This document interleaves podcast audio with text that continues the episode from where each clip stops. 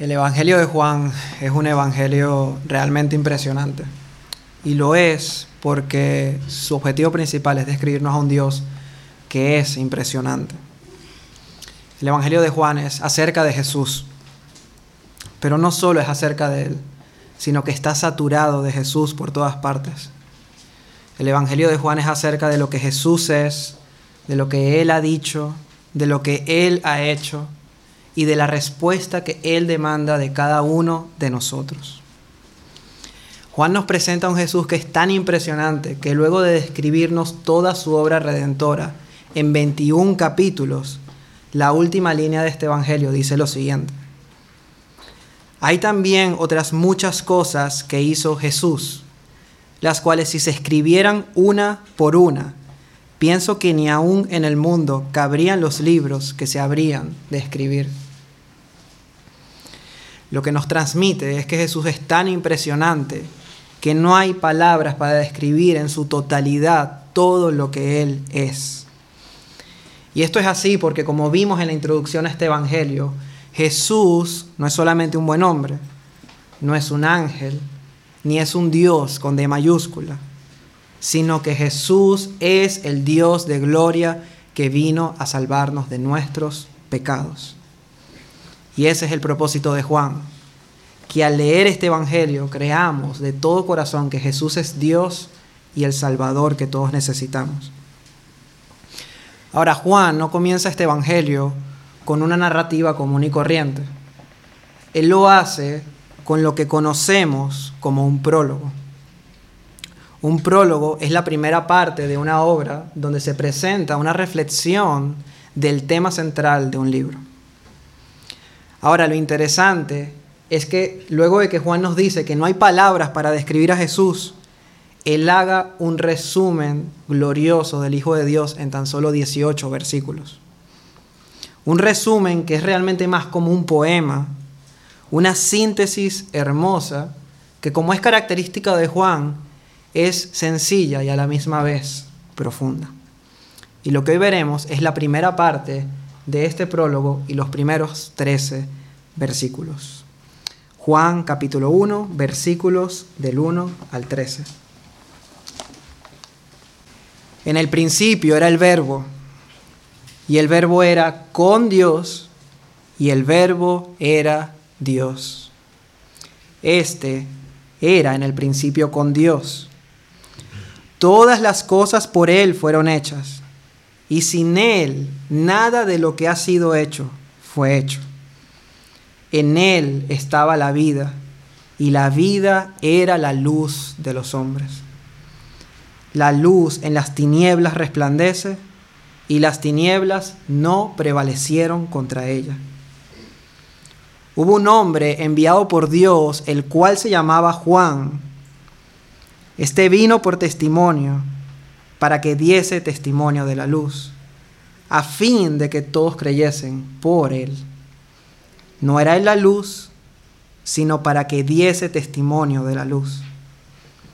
Aquella luz verdadera que alumbra a todo hombre venía a este mundo. En el mundo estaba, y el mundo por él fue hecho. Pero el mundo no le conoció. A lo suyo vino y los suyos no le recibieron.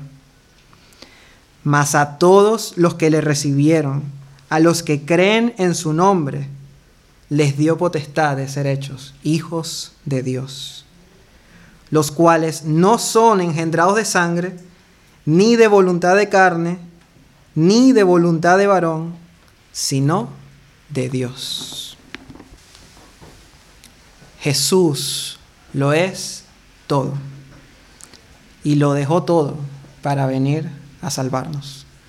Juan capítulo 1, versículos del 1 al 3.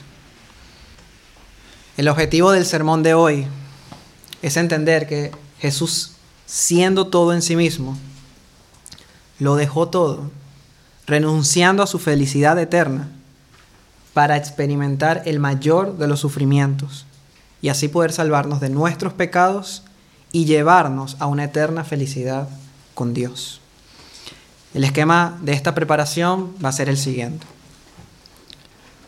En los primeros cinco versículos, Juan nos presenta la identidad de Jesús. Vamos a ver quién es Jesús en su presentación. Los versículos del 6 al 8 se nos da el anuncio de Jesús y su venida al mundo por parte de Juan el Bautista. Los versículos del 9 al 11 nos presentan la reacción de los hombres ante la venida de Jesús y su rechazo. Y finalizaremos con la salvación que Jesús imparte a todos aquellos que creen en Él. Vamos a comenzar con la identidad de Jesús en los primeros cinco versículos, pero vamos a comenzar con los primeros dos. En el principio era el verbo, y el verbo era con Dios, y el verbo era Dios. Este era en el principio con Dios. Todos los evangelios, los cuatro evangelios, tienen un punto de partida. Marcos comienza con el anuncio de Cristo por parte de Juan el Bautista. Lucas comienza antes, con el nacimiento de Juan el Bautista y el nacimiento de Jesús. Mateo va mucho más atrás en el tiempo e inicia presentando a Jesús como el hijo de Abraham y el hijo de David. Pero recuerdan que dijimos que Juan era diferente. Juan comienza no solo en el principio, sino aún antes del principio de todas las cosas. Así que mientras los otros evangelistas comienzan su relato de Jesús en el tiempo, Juan lo comienza en la eternidad. Una eternidad donde ya existía el verbo, verbo que Juan identifica claramente con Jesús más adelante en su prólogo, cuando en el versículo 14 nos dice, y aquel verbo, en el versículo 1, se hizo carne. Ahora, antes de explicar por qué Juan llama a Jesús el verbo, quiero que veamos tres verdades acerca de la identidad de Jesús que nos enseñan estos versículos. Primero, Jesús es eterno. En el principio era el verbo. Aquí encontramos la preexistencia de Jesús. Y lo que esto significa es que Jesús no es un ser creado, sino que en el principio Él ya era. Era es un verbo en pasado que denota una acción continua. Es decir, que Jesús antes del principio del tiempo y de toda la creación ya existía continuamente en la eternidad. Así que si Jesús es eterno y lo es, solo hay dos opciones. O Jesús estaba con Dios o Jesús era Dios. Bueno, Juan nos enseña las dos cosas. En segundo lugar, Jesús era en la eternidad con Dios y el verbo era con Dios. Lo que esto significa es que el verbo es una persona distinta del Padre y que ha estado en eterna comunión con Dios. No es solo que el verbo estaba junto a Dios de una manera pasiva, sino más bien de una manera activa en comunión perfecta con Dios. Lo que realmente significa es que Jesús y el Padre estaban cara a cara en una relación de perfecto gozo, armonía y amor desde la eternidad. Seguro que todos aquí podemos recordar un momento en nuestras vidas donde hemos dicho la frase, ojalá este momento nunca se acabe. Estoy disfrutando tanto esto con esta persona que ojalá que este momento fuese eterno. Bueno, el Hijo y el Padre han tenido ese perfecto gozo juntos desde la eternidad. Y es importante que mantengamos esta verdad durante todo el sermón porque es clave para la enseñanza de hoy. Porque es de este estado de comunión perfecta a lo que Jesús renunció para venir a salvarnos. Así que Jesús es eterno, Jesús es una persona distinta del Padre en comunión perfecta con Él. Y en tercer lugar, Jesús ha sido Dios desde la eternidad. Y el verbo era Dios. El verbo es distinto del Padre, es una persona distinta, pero es igual en su naturaleza divina. Todos los atributos del Padre los tiene el Hijo igualmente.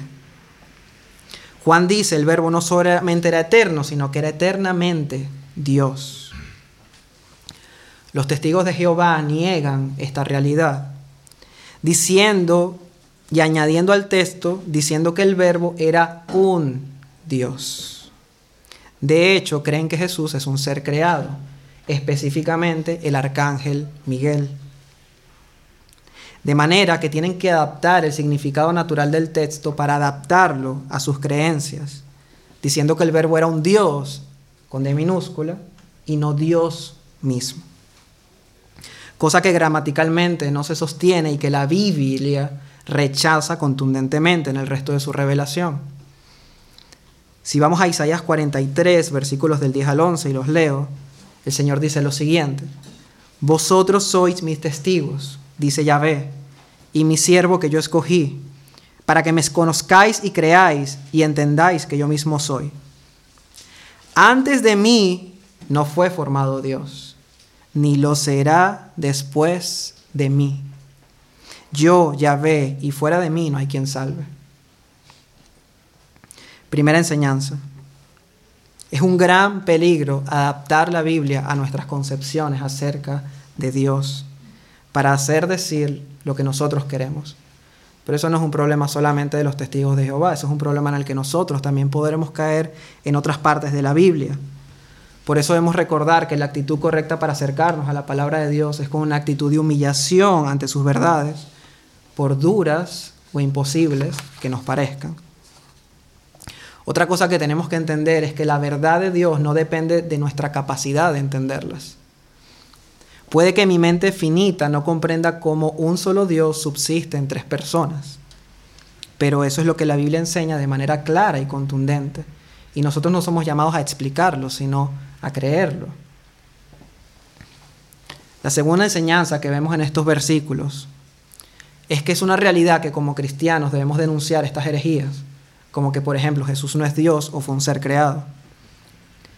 Pero quiero llamar a la reflexión porque no es cierto que aún estas falsas religiones que ven a Jesús como un Dios con D minúscula, a veces sirven mejor a ese Jesús que muchos cristianos que tienen la verdad.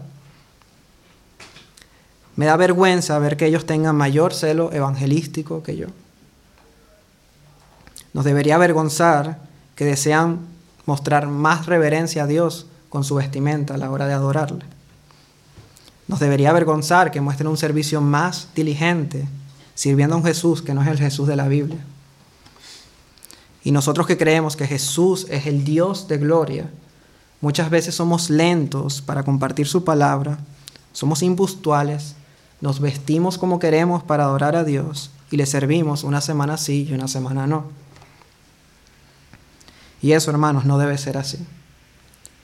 Porque siendo Jesús el Dios de gloria, como dice un autor, nuestro llamado es a adorarle sin cesar, a obedecerle sin reproche, a amarlo sin reservas y a servirle sin interrupción. Ahora, continuando con el texto, tenemos que hacernos otra pregunta. ¿Por qué Juan se refiere a Jesús como el verbo?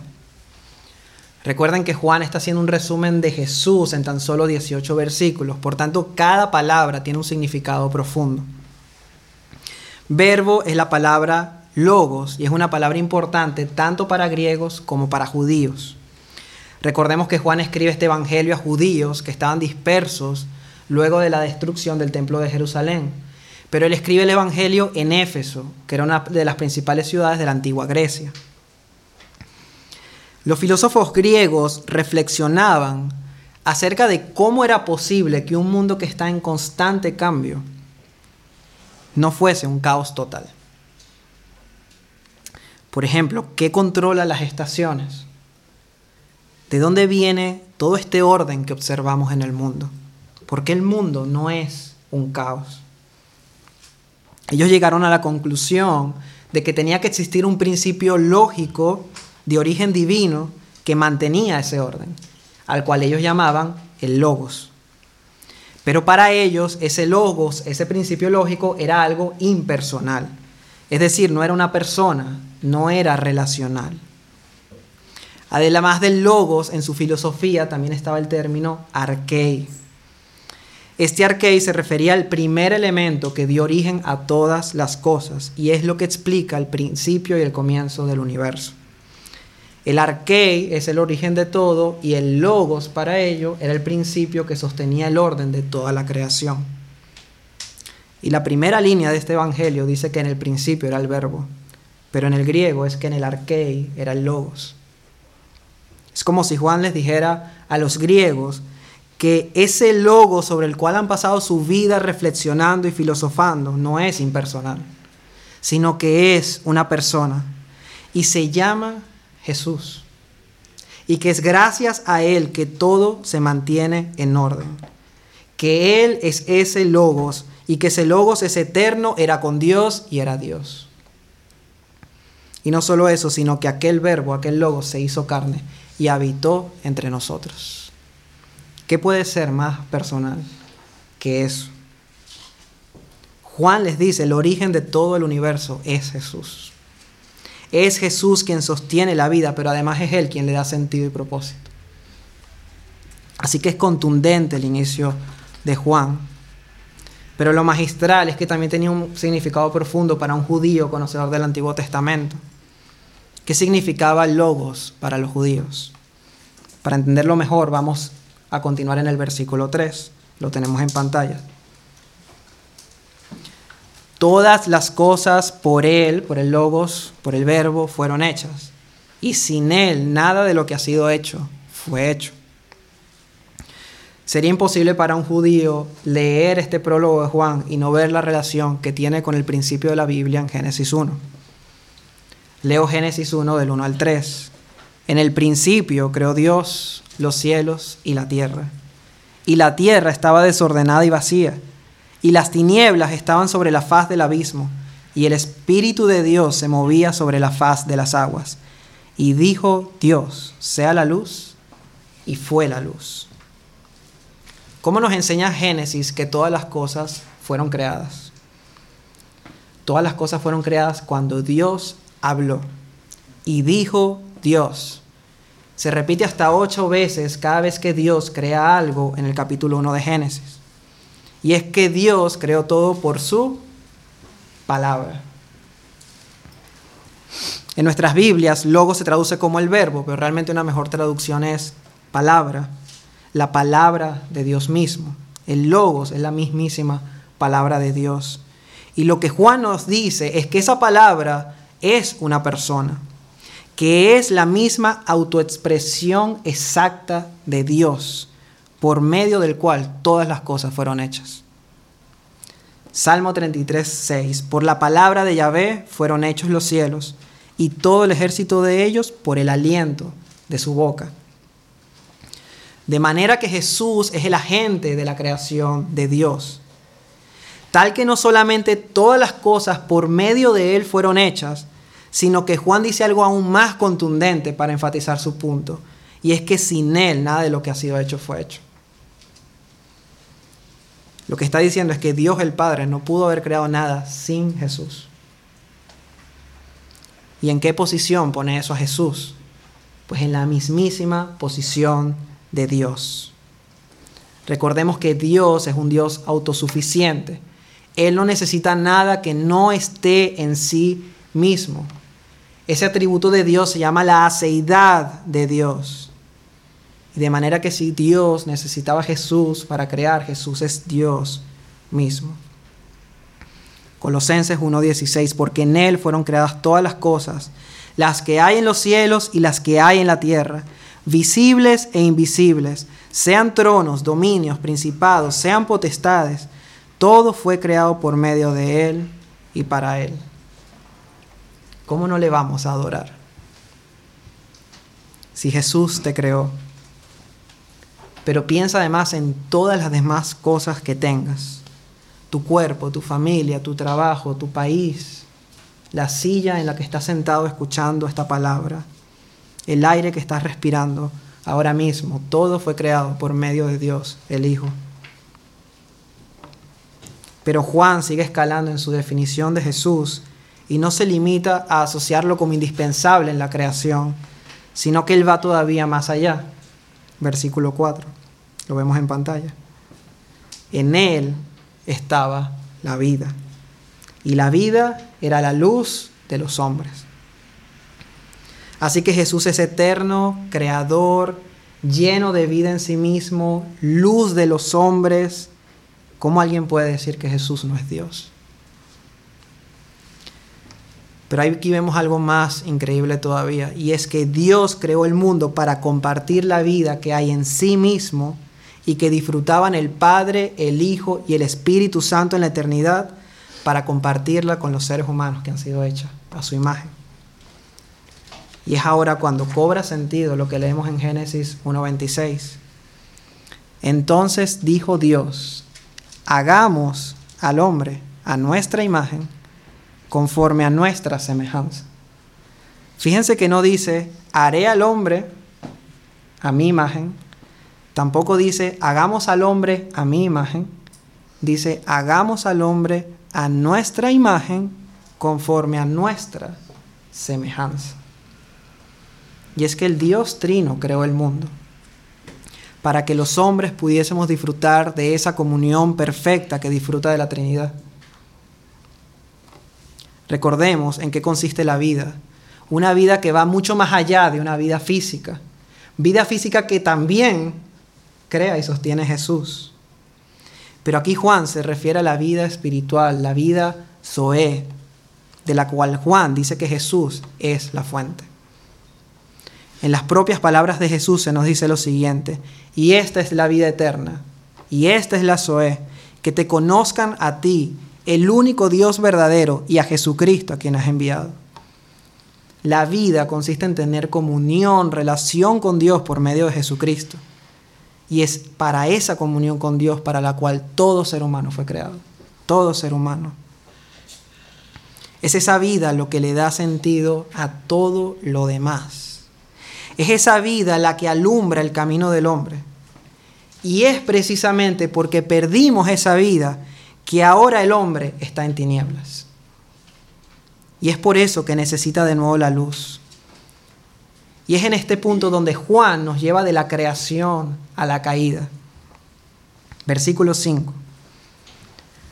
La luz en las tinieblas resplandece y las tinieblas no prevalecieron contra ella.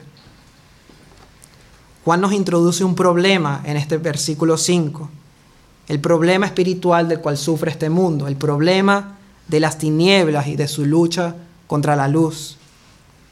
Y es que si la vida es la luz de los hombres, entonces las tinieblas representan la muerte del hombre. La luz a la que Juan se refiere no es una luz física como la que hubo en la creación cuando Dios dijo, dijo sea la luz sino que es una luz moral. Es una luz que representa la absoluta ausencia de pecado. Dios es luz y no hay ninguna tinieblas en él, nos dice Juan en su primera carta. Juan 3, 19 y 20. Esta es la condenación, que la luz vino al mundo y los hombres amaron más las tinieblas que la luz. ¿Por qué? Porque sus obras eran malas. Luz es un término que tiene que ver con el bien y las tinieblas con el mal. Es un tema moral. Porque todo aquel que hace lo malo aborrece la luz y no viene a la luz para que sus obras no sean reprendidas. El hombre huye naturalmente de esa luz. Porque aunque fuimos creados para la vida, con la entrada del pecado en el mundo trajo la muerte y tiniebla a todos los hombres. Así que como el pecado entró en el mundo por un hombre y por el pecado la muerte, así la muerte pasó a todos los hombres por cuanto todos pecaron. Y ahora todos morimos. Así que Juan sutilmente nos ha llevado de la creación física de Dios a la necesidad de que el ser humano tenga que volver a ser creado de nuevo, tenga que volver a recibir vida y tenga que volver a recibir luz para volver a tener comunión con Dios. Porque cuanto todos pecados, todos hemos quedado destituidos de la gloria de Dios. El ser humano está en tinieblas. Lo que eso significa es que ya no sabe de dónde viene, no sabe a dónde va, no sabe quién es, no sabe cuál es su propósito en este mundo y no sabe qué hacer con esta vida. Y por rechazar la luz que es Cristo y apoyarse en sí mismo, sigue tropezándose y volviéndose cada vez más miserable. Alguien que camina sin luz y en oscuridad, todos lo sabemos, nunca podrá llegar a su destino. Estará siempre tropezando. Y alguien que vive en oscuridad nunca puede tener esperanza. Y así es como vive este mundo. Porque este mundo está en tinieblas, este mundo vive sin esperanza. Y si no, salgan a la calle y mírenle los ojos a las personas. No hay esperanza. Por eso la necesidad de que la luz de Cristo alumbre el corazón del hombre.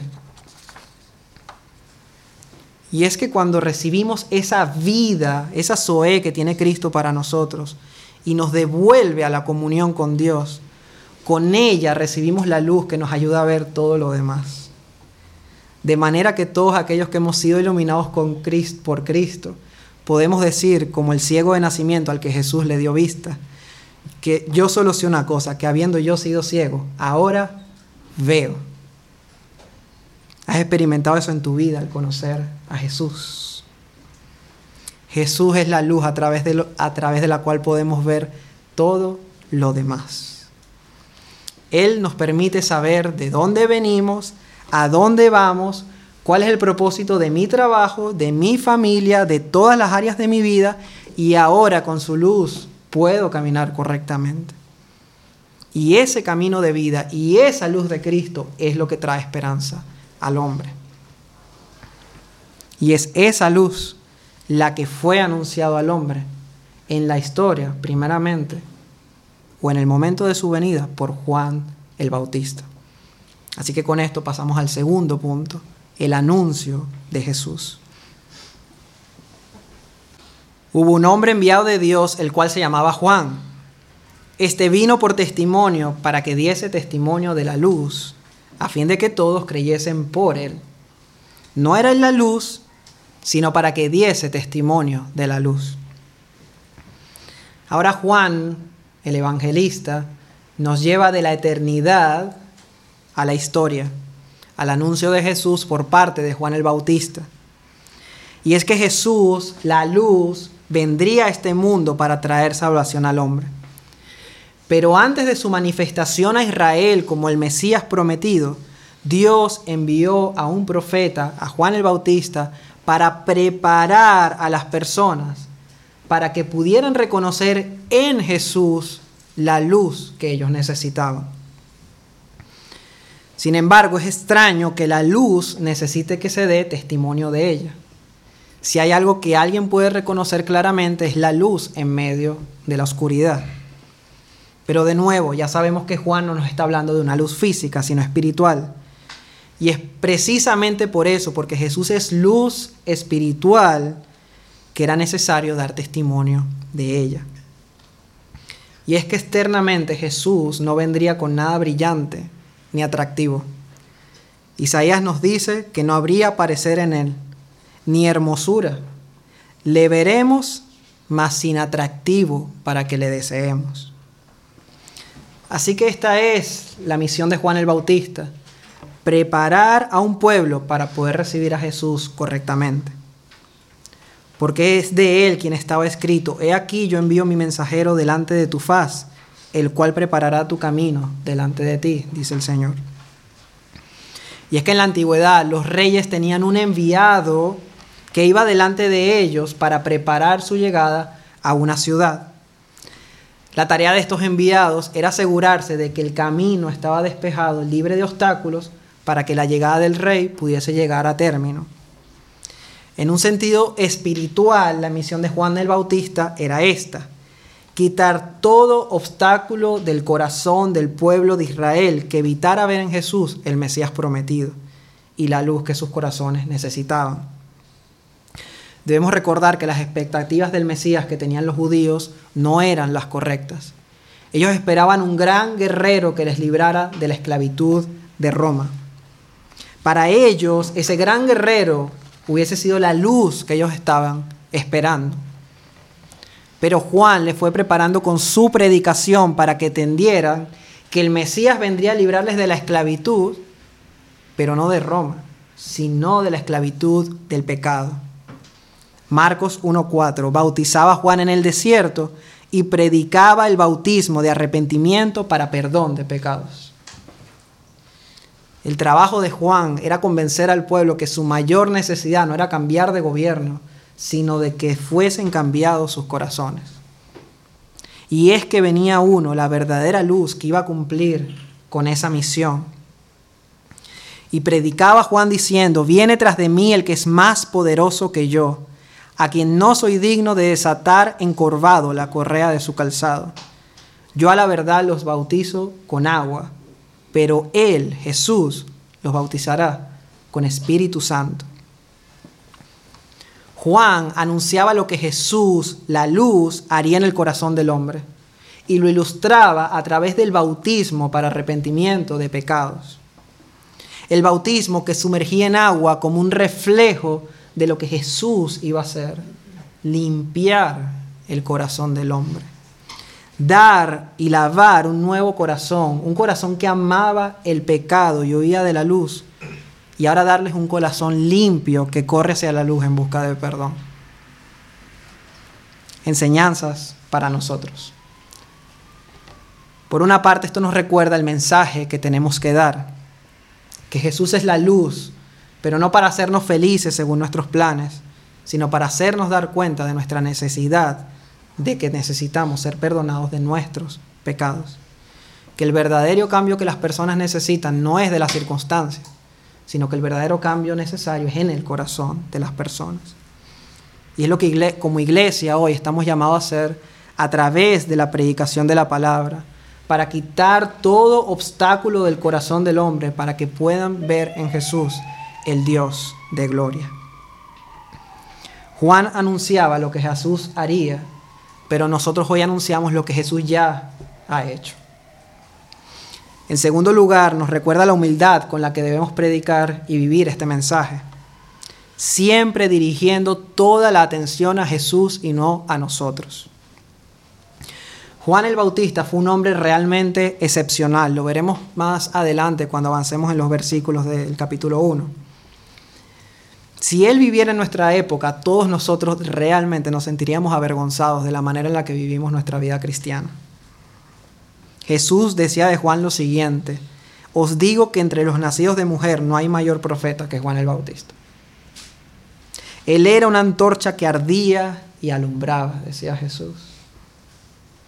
Y si nosotros no le llegamos a los talones a Juan y él no se veía digno de ser un esclavo de Jesús, con cuánta más humildad nosotros debemos presentar y predicar el Evangelio de Cristo. No es cierto que hay tanta maldad en nuestros corazones y muchas veces queremos dirigir la atención hacia nosotros en vez de dirigir la atención hacia Jesús para todo aquel que escucha. Incluso en nuestro diario de vivir podemos caer en el error de no darle toda la gloria a Dios cuando las personas vean algo bueno en nosotros que podemos hacer por la gracia de Dios en nuestra vida. Juan el Bautista entendió su posición con respecto a Jesús. Y es que mientras él era un hombre enviado por Dios, Jesús era Dios hecho hombre. Y por eso las personas tenían que creer por él, por Juan, no en Juan tenían que creer por Juan en Cristo. Y eso es a lo que nosotros estamos llamados también el día de hoy. Y en tercer lugar, vemos una enseñanza muy importante, y es que Dios es un Dios que desea ser conocido. Esto nos recuerda que la falta de conocimiento de Dios es porque Dios no se quiera revelar. La falta de conocimiento de Dios es porque a pesar de que Dios ha hecho todo para revelarse al hombre a través de la historia, el hombre sigue huyendo de esa luz. Y es lo que veremos en el, segundo, en el siguiente punto. Que aunque la luz vino, los hombres amaron más las tinieblas que la luz. Tercer punto, el rechazo de Jesús. Y es que aquella luz verdadera que alumbra a todo hombre venía a este mundo en el mundo estaba y el mundo por él fue hecho, pero el mundo no le conoció. A lo suyo vino y los suyos no le recibieron. Es la primera vez que Juan menciona la palabra mundo en su evangelio. Y recordamos que las palabras que usa Juan tienen un significado más profundo del que parecen. Juan no está diciendo que aquella luz verdadera venía a la tierra, no es su propósito, sino que Jesús vendría a este mundo. A este mundo en el sentido negativo, a este mundo en el sentido de que vendría a un mundo que está contaminado por el pecado. El mensaje de Juan es que Jesús dejó un lugar de perfecta santidad para venir a un mundo donde reina el pecado. Que dejó un lugar lleno de amor para venir a un mundo que le odiaba. Que dejó un lugar lleno de verdad para venir a un mundo lleno de mentira. Que siendo luz perfecta vino a un mundo donde reinan las tinieblas. Y que teniendo vida en sí misma vino a este mundo a experimentar la muerte a mano de hombres pecadores. ¿A quién se le ocurriría hacer tal cosa? Solo a Dios por su gran amor. ¿Tú renunciarías a tu mayor felicidad para ir a un lugar miserable donde viven tus enemigos, donde eres odiado y rechazado? Dios lo hizo en Cristo al venir a este mundo. Por eso, de tal manera, amó Dios al mundo, que envió a su único Hijo para que todo aquel que en Él cree no se pierda, mas tenga vida eterna. ¿Ven cómo ese versículo puede cobrar un significado más profundo en nuestros corazones? Ahora Juan continúa y nos dice que Él estaba en el mundo y el mundo por Él fue hecho. Hay algo más asombroso que el hecho de que Dios haya venido a este mundo. Y es el hecho de que lo haya creado sabiendo que el pecado entraría en el mundo. Dios creó el mundo sabiendo que tenía que venir a redimirlo. Y eso me parece muchísimo más asombroso. Que lo creó sabiendo que los hombres a los que Él vendría a salvar le rechazarían y le clavarían en una cruz. El Creador vino a su mundo, pero el mundo no le conoció. Y a lo suyo vino y los suyos no le recibieron. Cuando la luz vino al mundo, a pesar de haber sido anunciada, a pesar de haber visto tantas señales que demostraban que Jesús era el Hijo de Dios, fue rechazada a tal punto que lo clavaron en una cruz. Pero es interesante que Juan no utiliza la crucifixión para hablar del rechazo de Jesús. Él nos habla de un mundo que no le conoció y de los suyos que no le recibieron. El mundo se refiere en general a todos los hombres que tienen una revelación clara de Dios a través de la creación y la conciencia que Dios ha puesto en su corazón. Y en cuanto al rechazo de Jesús, se refiere principalmente a los gentiles.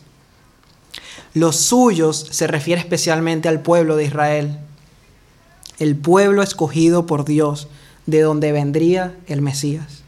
El pueblo que tenía una revelación especial de Dios por su palabra. El pueblo que esperaba al Mesías, que tendría indicaciones a través del Antiguo Testamento de cuándo vendría, a qué vendría, cómo vendría. Pero al venir ellos dijeron, esto no es lo que nosotros queremos. El mundo no tuvo interés de conocerlo y darán cuentas por ello. Pero su pueblo no quiso recibirlo y serán culpables de mayor condenación. Conocer y recibir son dos palabras que Juan usa para el rechazo de Jesús, porque no querer conocerle y no querer recibirle es el mayor pecado que todos los hombres puedan cometer.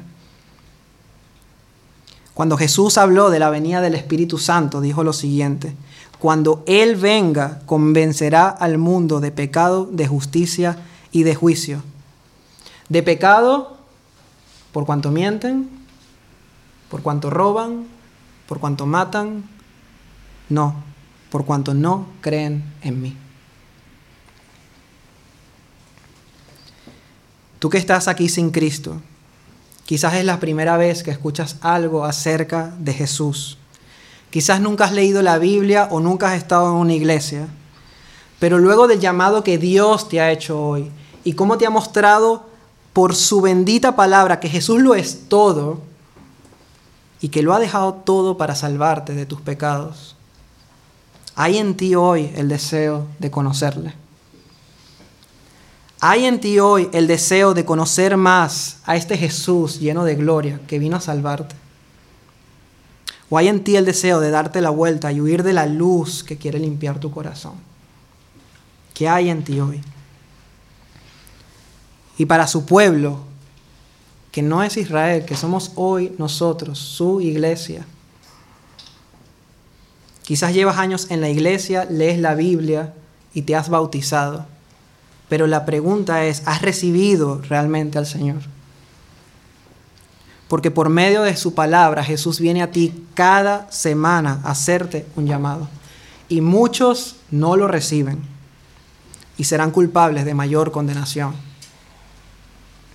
Quizás tú no estuviste con los judíos que entregaron a Jesús para crucificarle, pero si no recibes cada semana su palabra en humildad, si no dejas que Dios limpie tu corazón constantemente, si no estás cambiado y sigues enamorado del pecado, sigues siendo culpable del mayor pecado de todos, que es no recibir al Hijo de Dios.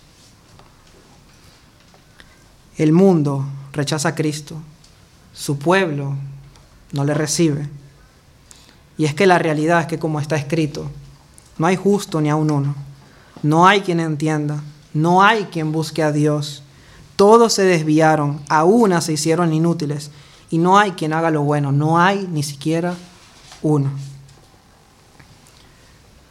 Por eso podemos darle gracias a Dios, que Jesús no solamente lo es todo en sí mismo, sino que Él tiene poder para hacerlo todo, incluyendo nuestra salvación, porque si de nosotros dependiera, terminaríamos condenados todos en el infierno.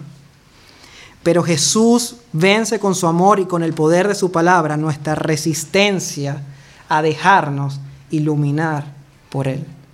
Y por eso hay personas que creen, incluyéndonos a los que estamos aquí, que hemos creído. Cuarto punto, la salvación de Jesús. Y hace un contraste Juan. Todos le rechazaron, o casi todos. Mas a todos los que le recibieron, a los que creen en su nombre, les dio potestad de ser hechos hijos de Dios, los cuales no son engendrados de carne, ni de voluntad de carne, ni de voluntad de varón, sino de Dios, de Dios mismo. La progresión que Juan hace en su prólogo es impecable. Empieza arriba en el cielo en una eternidad de gloria continúa con el descenso del Hijo de Dios a este mundo lleno de miseria. Juan pasa de lo más alto a lo más bajo, pero ahora cambia de sentido. Y es que Jesús hizo eso para llevar a lo más bajo, a lo más miserable que somos todos nosotros, al lugar más alto de todos, al lugar donde Él estaba con el Padre, a un lugar de comunión eterna con Dios para darnos el derecho inmerecido de ser llamados hijos de Dios. El Hijo de Dios se hizo hombre para que los hombres podamos ser hechos hijos de Dios. Es una frase de C.S. Lewis. Pero eso lo hace solo con aquellos que lo reciben por la fe, a nadie más. Y Juan deja claro que recibirle no es hacer nada, no es hacer buenas obras, sino creer por la fe en su nombre. Pero ¿qué significa creer en su nombre? El nombre, lo sabemos, es el carácter que conlleva toda una persona. Creer en su nombre es creer todo lo que Juan nos ha revelado de Jesús hasta ahora. Es creer que Jesús lo es todo, que es eterno, que es el Hijo de Dios, que es Dios, que todo fue creado por medio de Él, que Él es el origen del universo, que Él es la fuente de vida, que Él es la luz que tu alma necesita y que Él vino a este mundo a dar su vida por ti. Pero que para hacerlo y lograrlo, Él tuvo que dejarlo todo. Jesús lo dejó todo cuando se hizo hombre y vino a este mundo. Pero su máxima renuncia no sucedió en su, en su encarnación, sino que sucedió en la cruz. Cuando Jesús vino a este mundo, aunque renunció a un estado de gloria y comunión perfecta con el Padre, Él nunca dejó de estar en comunión con Dios. Todos los que han leído los Evangelios, vemos en Jesús una perfecta comunión con Dios dirigiéndose siempre a su Padre. Aunque sí que hubo una separación. Por poner un ejemplo, que no es un ejemplo preciso, pero nos, ha dado una, nos ayuda a hacernos una idea.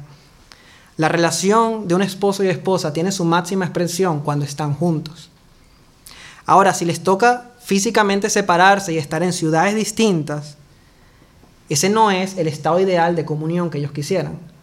Pero eso no significa que su comunión está rota. Ellos se aman, ellos se hablan, ellos se llaman. Sigue habiendo una comunión aún en la distancia, aunque preferirían estar juntos. Pues algo similar pasó con Jesús y el Padre. Cuando Jesús se encarnó, su comunión no se rompió su comunión no se rompió, sino que Jesús hacía siempre la voluntad de su Padre. Pero desde su agonía en Getsemaní y hasta su último suspiro en la cruz, eso cambió. Allí el verbo en la cruz ya no estaba cara a cara con Dios. El Hijo y el Padre ya no tenían una comunión perfecta, sino que el Padre le dio la espalda al Hijo para descargar toda su ira sobre él. Descargar la ira que teníamos que recibir nosotros a causa de nuestros pecados. Por eso Jesús en la cruz decía, Dios mío, Dios mío, ¿por qué me has desamparado? ¿Por qué estás tan lejos de mi salvación y de las palabras de mi clamor? Dios mío, clamo de día y no respondes y de noche y no hay para mí reposo. Esa comunión se rompió. Dios el Padre estuvo en contra de Dios el Hijo. Y por eso digo que cuando Jesús lo dejó todo, es que lo dejó todo. Pero hay algo que Jesús nunca dejó. Jesús nunca dejó de ser Dios y por eso su sacrificio fue perfecto y aceptado por el Padre y como muestra de ello resucitó al tercer día, porque la luz en las tinieblas resplandece. Y lo hizo para llevarte junto a Él al mayor lugar de felicidad y de gozo que existe, que es tener comunión con Dios el Padre, el Hijo y el Espíritu Santo por toda la eternidad porque ya conocéis la gracia de nuestro Señor Jesucristo, que por amor a vosotros se hizo pobre, siendo rico, para que vosotros con su pobreza fuereis enriquecidos. ¿Crees esto? ¿Te has dado cuenta que solo Dios podía revelarte esta verdad y poner fe en tu corazón? Si crees esta verdad, dale toda la gloria a Dios, porque como nos dice Juan, esto no viene de sangre, ni de voluntad de carne, ni de voluntad de varón Nadie cree esto de nacimiento. Nadie cree esto por sangre, por nacer en familia cristiana. Nadie cree por voluntad de carne, porque naturalmente nosotros huimos de la luz. Nadie cree por voluntad de varón, por más intensamente que prediquemos. Sino que si crees esto y eres un hijo de Dios, esto solo ha venido de Dios mismo. De manera que Jesús no, es, no solamente es todo, sino que precisamente por haberlo hecho todo, él también se llevará toda la gloria. Termino. Juan ha usado la creación como una imagen, como un símbolo, para mostrarnos que el mundo fue creado no como un fin en sí mismo, sino para que Jesús fuese glorificado al venir al mundo y hacer una nueva creación en el hombre que así como por la palabra de Dios todo fue hecho y trajo luz al universo, por la palabra de Dios, Cristo dice, sea la luz y el hombre es iluminado. Pablo nos dice, porque Dios que mandó de las tinieblas, que de las tinieblas resplandeciese la luz, es el que resplandeció en nuestros corazones para iluminación del conocimiento de la gloria de Dios en la faz de Jesucristo. Qué impresionante la historia de salvación que Juan nos ha presentado en tan solo 13 versículos. Y si Dios siendo todo, lo dejó todo para salvarnos a nosotros que no somos nada, ¿no deberíamos nosotros dejarlo todo en este mundo para servirle con nuestras vidas? Nos parece que es demasiado que Jesús nos llame a dejarlo todo por amor a su nombre.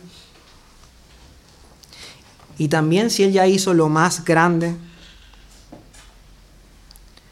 no es Él, nuestro Salvador amoroso, en quien podemos confiar en todas nuestras dificultades, por muy duras que sean las pruebas de esta vida. No deberíamos descansar completamente en Él para todo, en su bondad y en su gran amor. Recuerden que no hay otra posible respuesta al amor de Cristo por nosotros. Amén.